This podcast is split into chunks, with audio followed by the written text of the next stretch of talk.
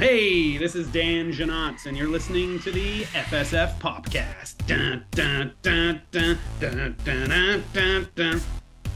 The show that convinced the producers of the Book of Boba Fett that all the speeder chase scenes should be slowed down and that the audience would really appreciate them way more that way. Our show is brought to you by our charity sponsor, the Red Shirt Widows and Orphans Fund, which supports the Wish Upon a Teen Foundation that helps out sick kids when they need it most. And just imagine the comfort you'll give Red Shirt crewman number 187. He'll know that when he puts on the red shirt and joins the crew of the Enterprise in their struggle against a Gorn infestation, that he didn't leave his family destitute and without hope, because the Red Shirt Widows and Orphans Fund has his back, and what's left of his mustache. Well, hey, our guest today is an amazing actor whose work you've seen in shows like The Bold Type, Good Witch, Reign. You've heard his voice on games like Assassin's Creed Unity as Arno Dorian and some other games as well. But we uh, are sure that you may very well know him best for his work on Star Trek Strange New Worlds. That's where I got to know him and was excited. I was like, oh my God, we're, we're going to talk with Dan. Um, as George Samuel Kirk or Sam Kirk as he's known on the show, the brother of you know that other Kirk guy, the not as cool one.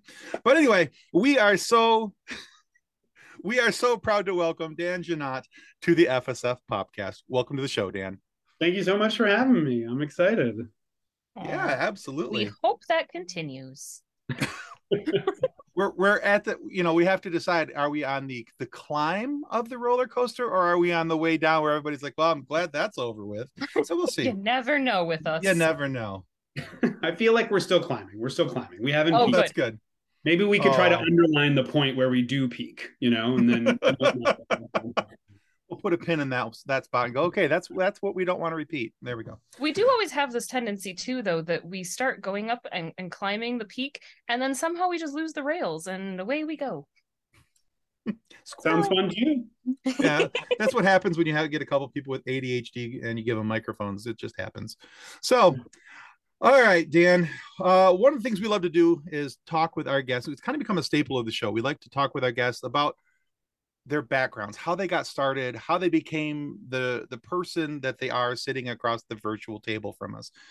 So um in the story of dan jeannotte what influenced you at an early age to get you started in the entertainment business and what keeps you going now? How'd you get from there to here? Great question. You want to hear my origin story. Um, absolutely. Yeah. Well, um I I think I can I can kind of trace it back if we go way back. I was I've always been I've always been interested in stories. I've always been a big reader from a pretty young age. Um and I think uh from a I don't know, maybe I was a little bit precocious. I was writing stories from a young age too. I dictating them to my mom at first and then uh and then writing my own. And I grew up kind of immersed in books. Um, books were really my my thing, and I thought once I got past the kid career ambitions of being, you know, an astronaut or being a fire truck or whatever, um, I I think I thought to myself, if there was a job that I was going to have, maybe I'd be an author. Um, and then I kind of carried that with me for a while, but then as a teenager, I got really into film. I hadn't done any acting or anything, but uh, I, I got really into film, uh, and my my sort of th- thought process of how could I be a storyteller? What you know, it kind of shifted to maybe I could make movies. Um, and then when I was in college, uh, I I made uh, I made a great friend.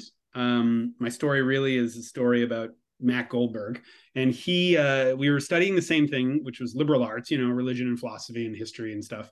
And uh, he told me he was putting together an improv troupe at our college, and he thought uh, that I should try out for it.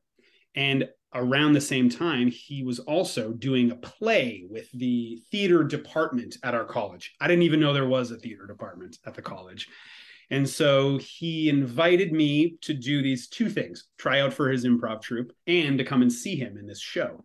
I can't really remember which one came first now, but they, they've melded together in my mind. Basically, um, I went to see him in this play, a musical called Pippin. and it was all kids my age doing this show that had like a pretty good production value, you know, for a for um, a college, and it blew my mind that kids my age were up there singing and telling this weird, absurd meta story. It's about like actors putting on a show, um, but they're being run out of town, and the show is about like Charlemagne and the Holy Roman mm-hmm. Empire or something. It's kind of I don't even really remember it all. What I do remember is this: my friend Matt Goldberg, he had a bit where there was like it's a silly show. There's like a pile of bodies on stage after some huge battle, and the main character goes over to the pile of bodies and like lifts up a severed head. And the severed head was Matt Goldberg, and he spoke. He like says a joke, and then the guy like puts him down. You know, it was like stage magic or whatever. But I'm like, that's amazing. He's on stage getting laughs as a severed head. I want to do that. I want to do that. And so uh I also auditioned for his improv troupe. I got in. The first time I performed improv in front of an audience, the first time I performed improv really at all, There was like 200 people at this improv competition. And I went out on stage, the same stage he had been on in Pippin. And um, I just remember saying something, making something up, getting a big reaction. And I was just hooked you know the idea nice. that something could come out of my mind through my being and connect with people and get a laugh and get um you know yeah just connect with people. It felt thrilling. And so those kind of those two things together made me um switch the program i was in. I switched into creative arts. I started doing theater. And um and it kind of all you know snowballed from there and started doing improv. And my friend matt and i he's still a dear friend of mine 20 years later. I was just talking to him on the phone earlier today uh, we've done sketch comedy and improv together for a very long time. And i think you know to the second part of your question what keeps me going is um you know you're always getting a chance well hopefully ideally you're always getting a chance in this field to um, discover something new, to explore some new facet of yourself or of the world. Um, depending on the kind of stories you're telling, you get different emotions to work with, different scenarios, different kind of social issues. Uh, you should be able to kind of always be bringing something new to it and getting something new out of it. It's not a static job, you know. It's mm-hmm. changing and and it's um yeah, and it's it's exciting. I feel very very lucky that I kind of stumbled into some amount of uh, you know consistency or success in my life, and um, yes, okay. very lucky. I think it's interesting the number of people that we've talked to who have when sharing their origin story have something very similar to what you talk about you know they that first reaction that it just kind of hits them and then it's you know some have, have likened it to almost like a, a, a an endorphin high just and like in, in you want more and then you, you have to kind of keep chasing it and uh somebody yeah. I, somebody i don't remember who it was but one of our other guests said it was the best addiction they could have ever had mm-hmm. and you know that they wanted to keep chasing that feeling because that was what and then they found out they could make money doing it as well and they're like well this is the perfect thing i got to do this so yeah performance highs are the best i know it's it's so exciting and i and i really I think it's, you could think of it as something a little bit uh, egocentric. You're like, I am, I'm being watched, I'm being listened to, people are laughing uh, or re- responding to me. But also, I really do think of it as a kind of massive social and emotional connection. Mm-hmm. You're like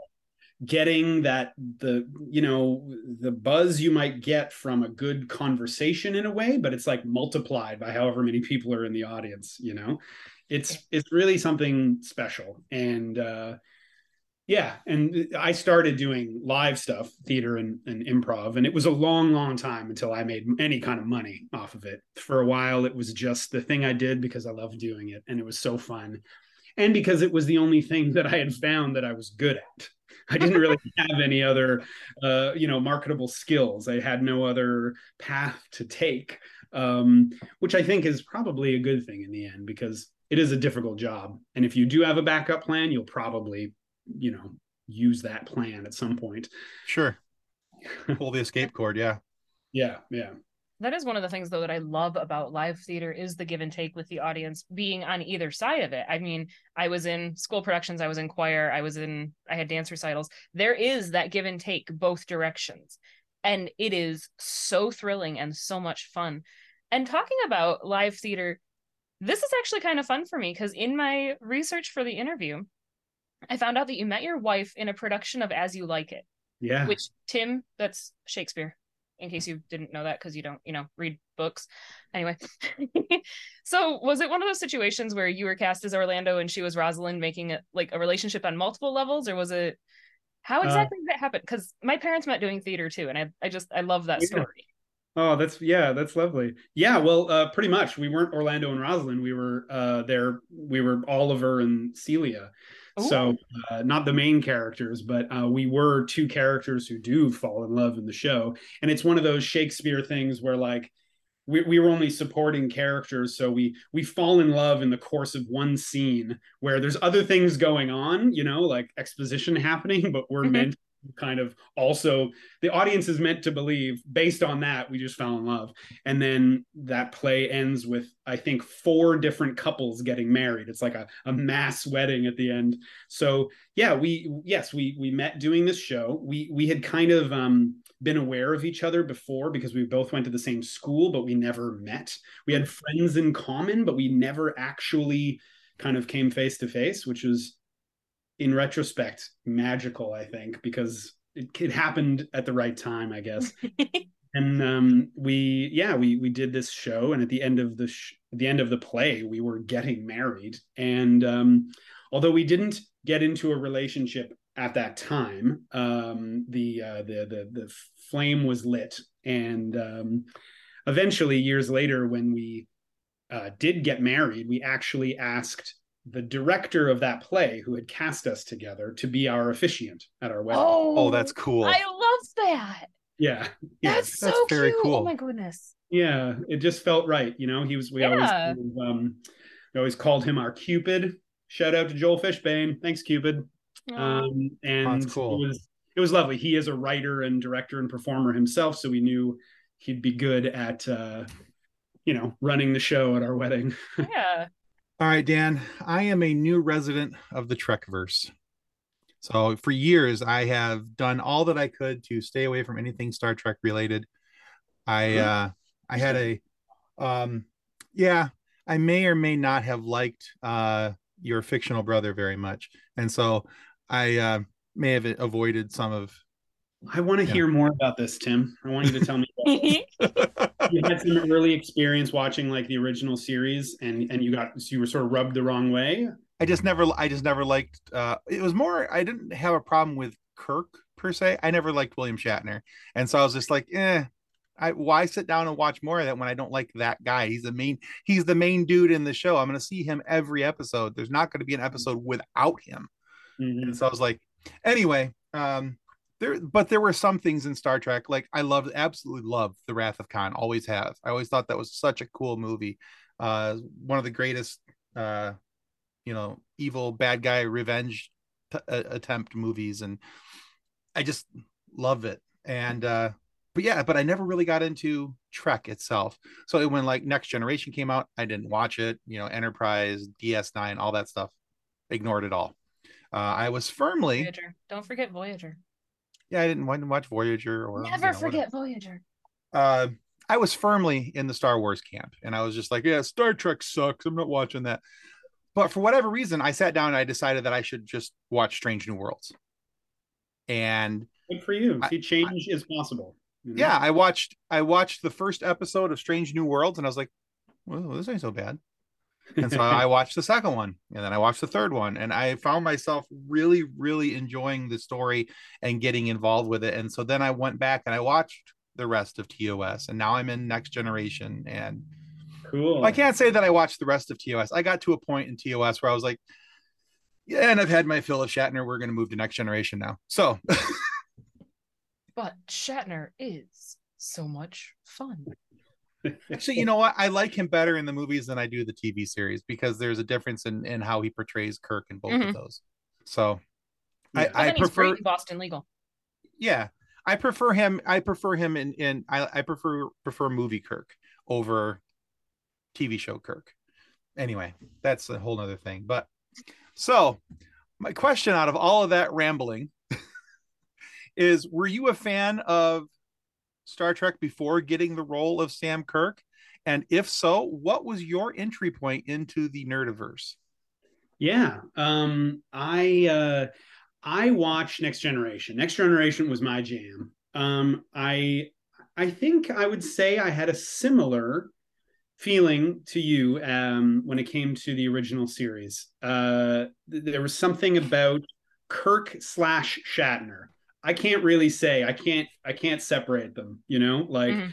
Right. was definitely uh, something about him was not my jam. Um, but that was also because I first started watching Next Generation, where they, you know, uh, they very deliberately had a captain who was quite different than Kirk. Oh, sure. Yeah. So Picard was my captain, and then I, I see um, the original series, and of course I'm just a kid, and so uh, I'm very much, you know, I'm a kid of the '80s, and I'm watching shows made in the '80s, and then I watch this thing made in the '60s, and I'm like, it looks weird. Mhm. They they're all talking weird, and this guy compared to Picard, Kirk, uh, you know, is well, he's, he's just very different. I'm not going to speak ill of him, but he's very different.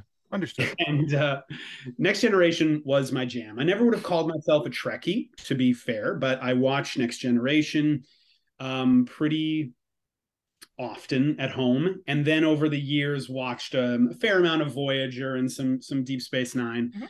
But uh, Next Generation, I think, definitely um, in in retrospect was kind of formative for me because it was a show that showed me as a kid you could have stuff that was both fun and um, um, that was both entertaining and thoughtful I Mhm. guess good way to put it. And in now, like that's exactly the kind of thing I want to do. I want to do stuff that is entertaining, but that also provokes thought, that is thought out, that has whether it's subtle or overt, has a kind of idea that's being put forward. Yeah. And that's what speculative fiction does. It can give us all these wonderful ideas, interesting um, Yes. ideas wrapped up in spectacle or um, Mhm.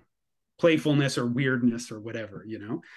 And uh, yeah, I just thought Next Generation was was yeah, it was kind of a gate. It was a gateway for me uh, into the Trek world, but also into this kind of idea that entertainment and TV could could could kind of do two things at once, I guess, you know. Um, and I was a kid watching a show that was for adults, but but uh, you know, accessible to kids, Mhm. I guess, at the same time. Yeah. I think the ideas and the concepts of TOS were accessible to anybody who was willing to sit down and watch it. I think you just had to kind of wrap your mind around some of the the ideas that were going to be presented in it. And that's one of the things that even though I didn't like TOS to begin with, one of the things I did appreciate about it is that there were many times where I would stop watching an episode and I would it would force me to think.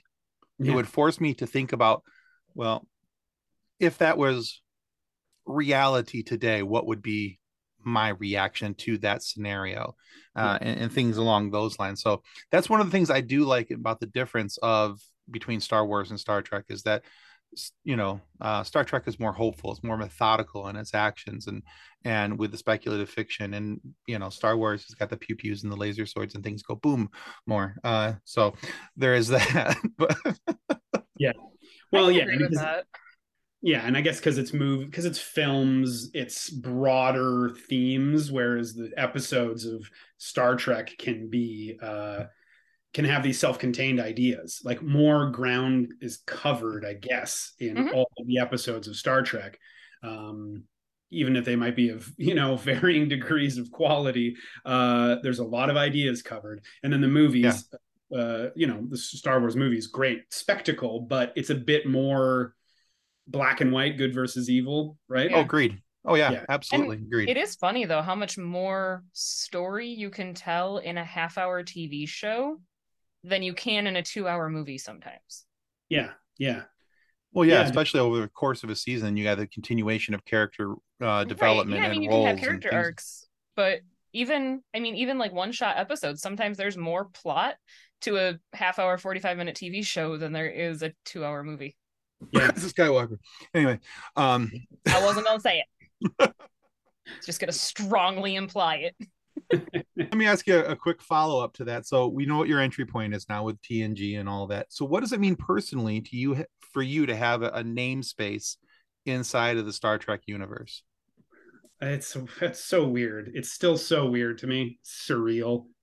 Like even as we were talking about it, and I was thinking about Next Generation, the shows I watched. I was remembering playing Next Generation with my friends in the backyard. Mhm.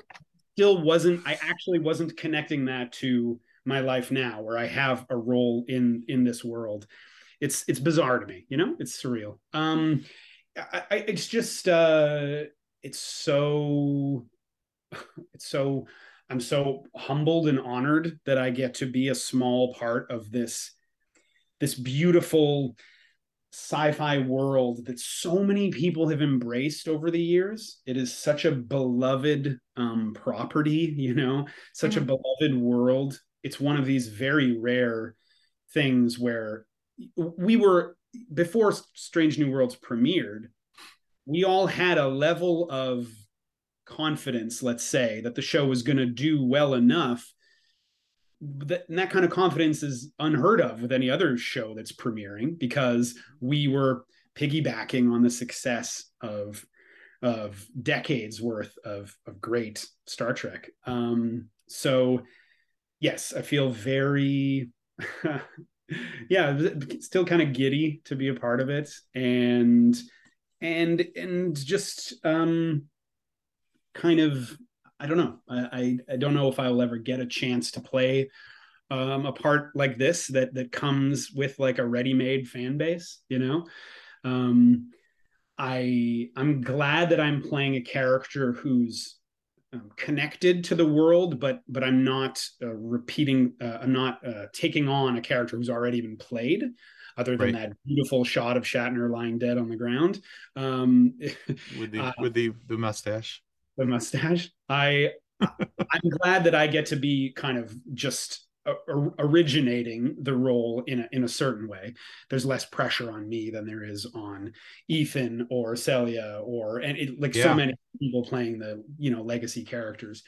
Um, I get to just have fun in a world uh, that is so rich and in a, in a genre that is itself just inherently fun. Like we get to dress up, walk around a space station. I mean, a spaceship, not a station. Uh, we we walk around a spaceship. We have you know future weapons. We meet aliens. That's like my work. That's that's me going to work. Uh, you know, it, it's it's wild. Yeah, it's wild. I can only imagine. Sure.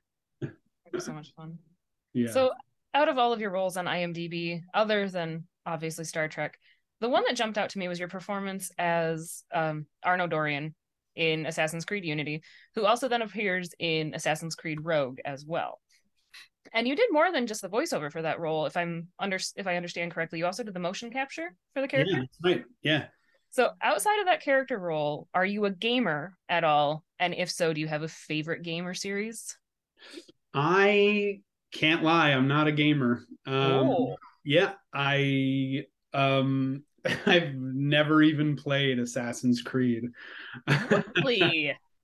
I have watched someone play it, play me, play the p- player character who I voiced. Um that was strange, but uh I, I had a period of, of gaming when I was younger. I, when I was when I was young, I, I played computer games, and I was all about the um, the Sierra RPGs like King's Quest and Space Quest. Those games, Mhm. um, all about that, and um, and Civilization, um, and.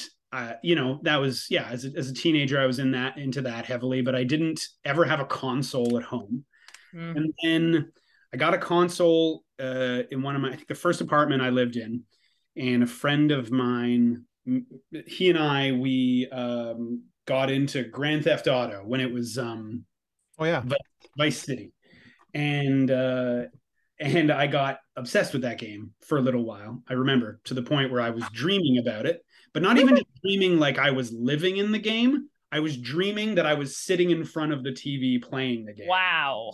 Oh, interesting. I woke up one day from one of those and I walked into the living room where my buddy was and I was like, we're not playing this game anymore. Taking over my brain. And uh and so I kind of like quit cold turkey, I think. So yeah, didn't really uh, after that, didn't really um pursue gaming, I guess. Uh but it was so much fun to do the motion capture for Assassin's Creed. Like one of the coolest jobs I've ever had for sure.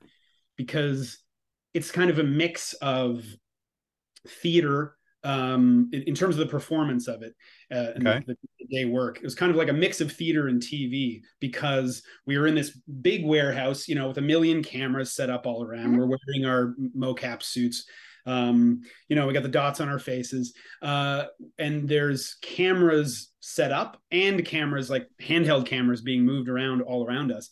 And we were just free to kind of like move through the space and and invent what we're seeing you know? Oh, and that was super super fun. Um and you know i didn't get to do the like badass parkour stuff. They got actual like stunt people to do that stuff. But you know i did get to do in the cutscene stuff some kind of more physical um sword play and and, and stuff and that was just so much fun to do and I, I did that in Montreal, where I'm from. Ubisoft has a big office there, and so the Mhm. people I was working with were almost all friends of mine or people that I'd worked with uh, in the theater community over the years. Um, Catherine Bérubé, who played uh, Elise in that, uh, we had done theater together before, and now we're doing this Cool. funny motion capture dots on our face romantic scenes with cameras stuck to our heads um it was all it was great fun and i'm i'm kind of i'm i i want to do more of that work even though i don't play the games myself i want to do more of that work Right. I mean, it sounds like fun. It just Oh, yeah. it just sounds like a fun day. totally totally and there's a lot less like downtime and waiting than there is on a tv or film set because there's no lighting that needs to get done there's no Right. real sets that need to get set up. It was a lot more active and you're physical, obviously, you know. And Mhm. uh, well, yeah, I still remember like the the pose I had to take because you know it would be like I guess it was one of those games where the cutscenes um, meld into the action, you Mhm. know, and then and come out of the act like. We'd have to finish our cutscene, and I'd have to take this stance where one foot is slightly in front of the other, and I'm kind of like slightly uh not bouncing, but just like in this Yep. Position, you know? Still Yep. The player ready position. The Yeah. ready. Yep. you go. That's awesome. I, I feel like they do that in most of the Assassin's games though. Like there is that that weird flow and you kind of yeah. It takes You you, come out of the when you're cuts, yeah. to be, wait a second. This is no Oh, longer a me. cutscene. That's. Yeah. Yeah. You come out of the cutscene and then then then you're looking at the back of the player, you know, as as they're ready for you to move and they, they start bouncing around. So you know that they're controllable now. All right. So Dan, I was talking with uh, a common friend, Jesse, uh, one of our good friends over at Open Pike Night. Oh yes. and and uh he had all uh nice good things to say about you of course but all he would really say is that other Abe than the fact Newell. there you go uh yeah uh, other than to say that you were a great interview all y'all the only other thing he would say was ask about the dog so um kathleen and i uh lo- we love animals on this show nick as well um and he's not, Not here as today much as us. But not as much. We'll, we'll claim we have more love for animals. Uh, I have two dogs. I have a pit bull named Mia and a, and a corgi named Toast. And uh, Kathleen also has a, another. Uh, she has a pit bull mix. Her name is is Zoe. And um, so yeah, we love animals on our show. So the question is, Dan, um, I'm asking about the dog. Tell us about the dog. What's up with the dog? Uh, yeah, well, I have a dog. Uh, he's not here uh, in this room with me, but he's a um, poodle Shih Tzu mix, and we adopted him a couple years ago. He was two or three when we adopted him. And when we got him, his previous family had named him Charlie.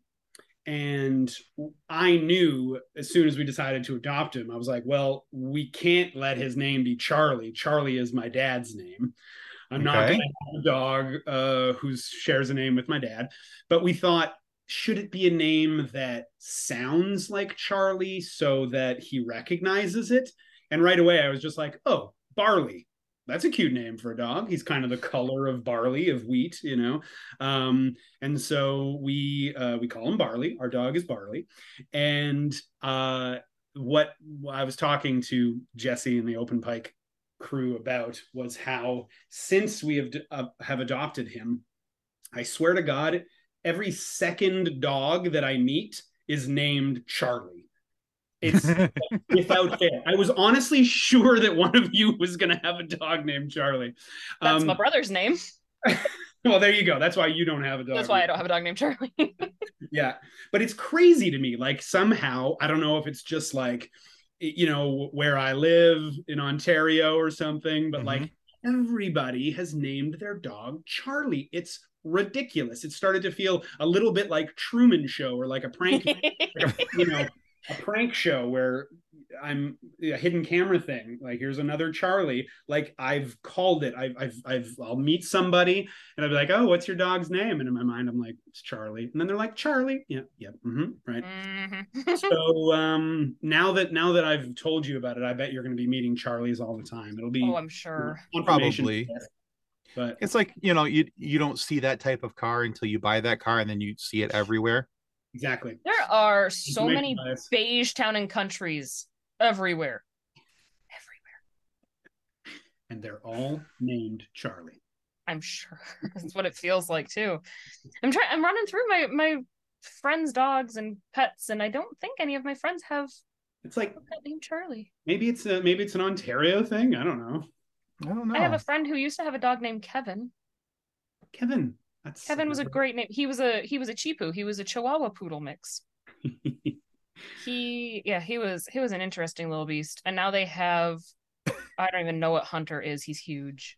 But It went the opposite sides of the uh, spectrum. oh yeah no. And his name their their current dog's name is Hunter George Bitehouse the third. oh wow. Oh, because because Hunter is um is Biden's dog's name. Oh. I think so. I don't know why he yeah. And I'm like so he's the Oh no, third. Hunter, no, Hunter is Hunter's Biden's Biden's son. son, not his dog. Right. I don't know. I'm like, but if he's the third, what happened to the other two? And uh, the answer that I got was that's why he's the third is because it it makes it's a provocative question that way. And I'm like, oh, okay, Fair enough. alrighty then. Yeah, this dog is massive though. Like his hip, his back is like even with my hips. Like he's a big dog. he's adorable though. But since Tim beat me about asking about the dog, because rude, rude. I'm usually the one who asks about the pets. I'm gonna ask you something totally different because Right. Tim upset me now. So now So for something completely different. yes, in my research and as is evidenced by your background, you like books. Oh It's it's a little bit obvious. yeah. Little bit. So I was gonna ask if you were a fan of physical books, but I'm guessing that's also a yes. Totally, hundred percent. I don't like to read. I mean, no, no judgment, but I don't read on, um, you know, whatever Kindles or On devices. Yeah. Yeah. But do you what are your thoughts on audiobooks? Audiobooks, I think, are wonderful. Uh, personally, I don't really like listening to fiction in audiobooks. Hmm. Doesn't it just doesn't do it for me? It's too maybe fiction is too subjective. Maybe that's what it is, and I feel like uh, having someone t- tell me what the characters sound like Hmm. doesn't work for me. But I, I do listen to um, nonfiction, an audiobook, because that is kind of yeah, I don't know. It's like a, a way that I like to learn in a way, let's say. Um, so yeah, I I uh, I think audiobooks are wonderful, and I know some people kind of swear by them, listen to them constantly, and I think that's oh yeah, would be Tim. I mean, I was I, listening to this today while I was mowing the lawn. That's the uh, Lord of the Rings as narrated by Andy Serkis. He does all the voices. oh cool. So that that's kind of cool. Um, Yeah, I mean, like I am I am also I love books. I much prefer physical media. I don't like reading on my tablet or on my phone. But I do have audiobooks as well, but that's typically the if I'm driving and I'm alone, I'll listen to a book. Or if it's the I really want to listen to this book, I really want to hear the story, but my kid keeps interrupting me. Mhm. One headphone in, can still listen to my book, make sure she's not doing something that's going to get her hurt. Yeah. Like so do you have a favorite series? a favorite series. Oh man. That's tricky. I'm um big into you know earlier I was talking about that I read a lot when I was younger and when I was a teenager I read a ton of fantasy. That was my that was my thing. That's kind of all I read as a teenager. And now now I I kind of read a little bit more all over the place. But um you know uh like Hitchhiker's Guide to the Galaxy is Mhm. kind of always a a perennial favorite. And I recently started reading um, Terry Pratchett's Discworld, Oh yeah. which is so good. I read the first That is- one years and years ago, and for whatever reason, I was like, I should read them in order, even though everyone says you don't have to read them in order. So eventually, I found the second one at a used bookstore or something, and I just recently read it, and I love it, and I just went out and bought like four more of them so I can continue reading them Oh, nice. that's oh it's so good like if i could choose to have written something it would be the discworld books Oh yeah. Like can see that. fantasy but it's spoofing it but it's but it but it's not it's like also Mhm. solid fantasy on its own and it's funny and it's smart and it's british those are all the things i want to be Mm. uh, There you go. yeah discworld i'd say um pretty great series and Yeah. uh, um So with Hitchhiker's Guide, have you ever read Long Dark Tea Time of the Soul? yes Oh my word. i read it a, a, Such a weird book. Yeah, I read it a long time ago, but I did. I did read it. And yes, it was weird. And um and then there was uh a couple years ago, I don't know if you ever saw the show they made out of um Dirk Gently. Mm-hmm. Yeah, that was I love that show. It was wacky, but I'm like this is my thing. I'm into Yeah. this. All right, Dan. So we we've reached the the phase in the show where we now present you with a silly question because, as Kathleen likes to point out, the rest of our questions have been oh so serious. Um, but you can answer this as serious or silly as you would like. Okay. Here we go. What is a food combination that people eat that you just can't get behind? For instance, I know people who like to take uh, their French fries and dip them into their Wendy's Frosties. Because it's I- delicious. I yeah, I just I can't. Mm. My daughter likes to put ketchup on macaroni and cheese. Also, cannot. Also delicious. You That's uh, so interesting how there's some things that you just take for granted are like the normal way to eat things. Like you were like fries and Wendy's. I'm like, that's weird. And then you're like ketchup and macaroni and cheese. I'm like, isn't that the way that it is eaten? like we just I guess it depends on what we what we grow up with, right? But um what do I find weird? Um hmm, hmm. Uh I love sushi. I think that uh cream cheese in sushi because that is one of the ways they make it is w- gross. I don't like that. That texture sounds wrong. it's But I it's a love sushi. filler piece that people put in there for where cheaper places, especially if you go to a buffet. They Yeah. they chock it full of cream cheese. Yeah. When I, when I order when I order uh, sushi, I always say if it's like a party platter or Mm. whatever, I'm like no cream cheese. We have an allergy. We don't have an allergy. I just don't want any of it. You know? Yeah, Fair the enough. Texture just sounds wrong. Yeah, yeah, it's weird. I'm not a huge sushi fan, and uh, mm-mm. I don't. I don't like. There's the- a there's a place I want to take my daughter to. Oh, um, over by my in-laws' house over by Lansing, Michigan, and uh, it's like 35, 40 bucks a person. All you can eat sushi, and they make the sushi fresh in front of you at per order. Oh. And I'm like, See that? I I'm like. I hope I'm like, I hope you guys are prepared to lose some money because I'm gonna eat you out of house and home. I will eat your body weight in sushi. Let's do this. yeah, so- that's not that's not a lot for an all you can eat. That sounds No, especially for something that's fresh made, you know. Mhm, So I was like, yeah. I was like, "Ye- yes, please. yes, please. Yeah, Yeah, I, I, think can't my think of any. I can't think of any food combos that I'm like, oh, that's gross. pepperoni and uh, not uh, pineapple on pizza also. Delicious. Yeah. I've come Yeah. around on that one. I've come around on it. I used to think it was gross. Yeah. I can't- I- I don't like the combination of the because I, keep trying it because my my the rest of my family loves the Hawaiian style pizza, Mhm. and I can't get past the sweet of the pineapple and the tomato sauce together. It just something about that combination, the way it hits my palate, I'm just like, no, thank you. See, and I think So. I like sweet and sour meatballs, and I think that that's part of the reason that I like Hate those. Hawaiian pizza. Pizza is the I like the sweet and the savory. Mhm, mhm. I I'm like just sweet now getting to so much that I had them at my graduation party and at my wedding. and see, and I'm just now getting to a point in life where I like sweet and sour sauce. Mm.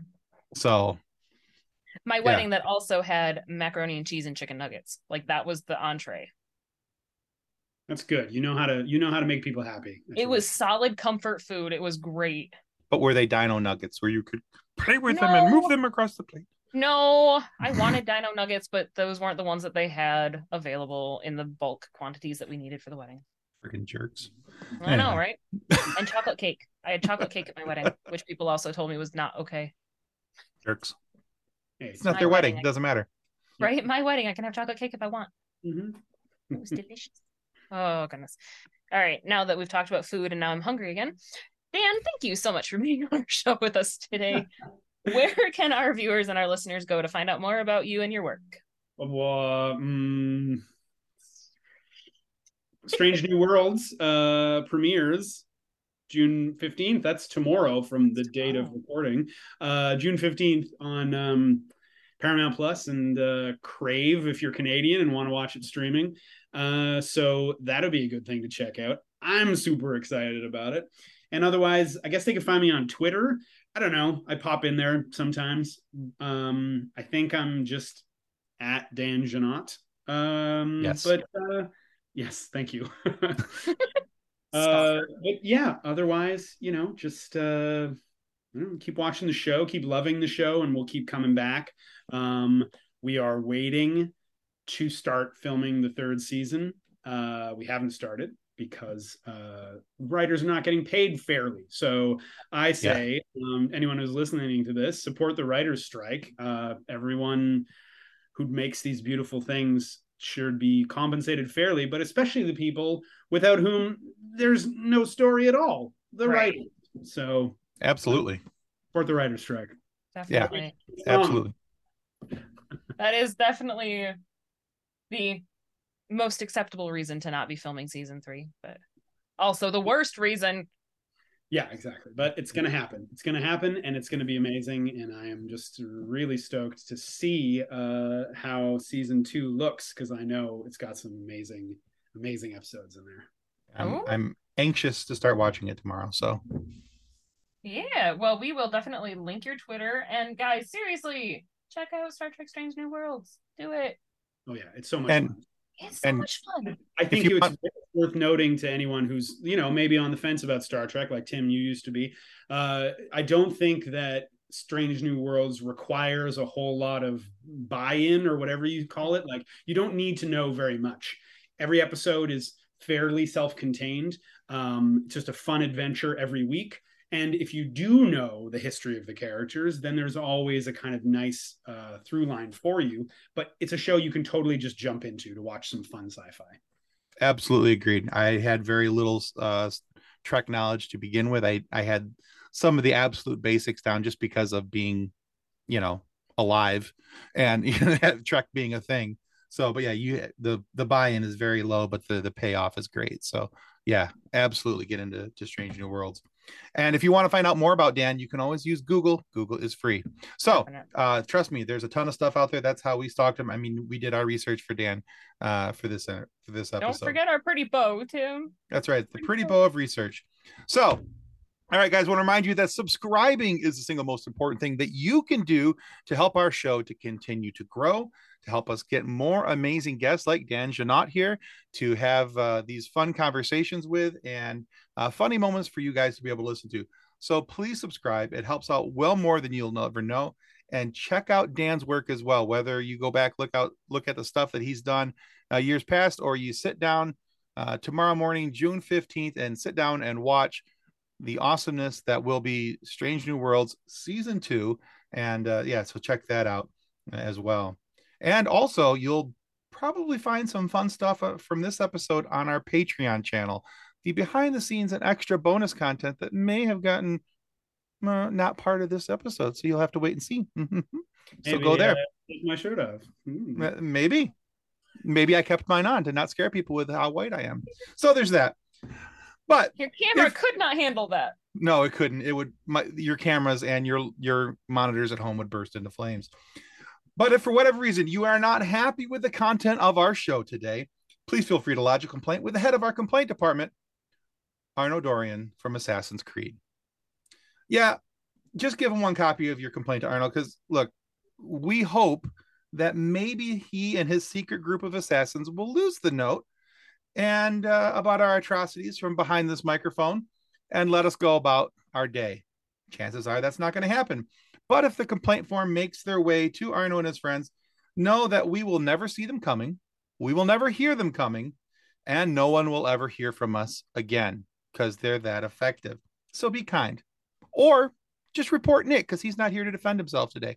Actually, I like that option. Let's go with that option. Go ahead and report Nick. Kathleen, Yep, you okay yep, with that? It was all Nick's fault. Uh, all Totally Nick's fault. Yeah.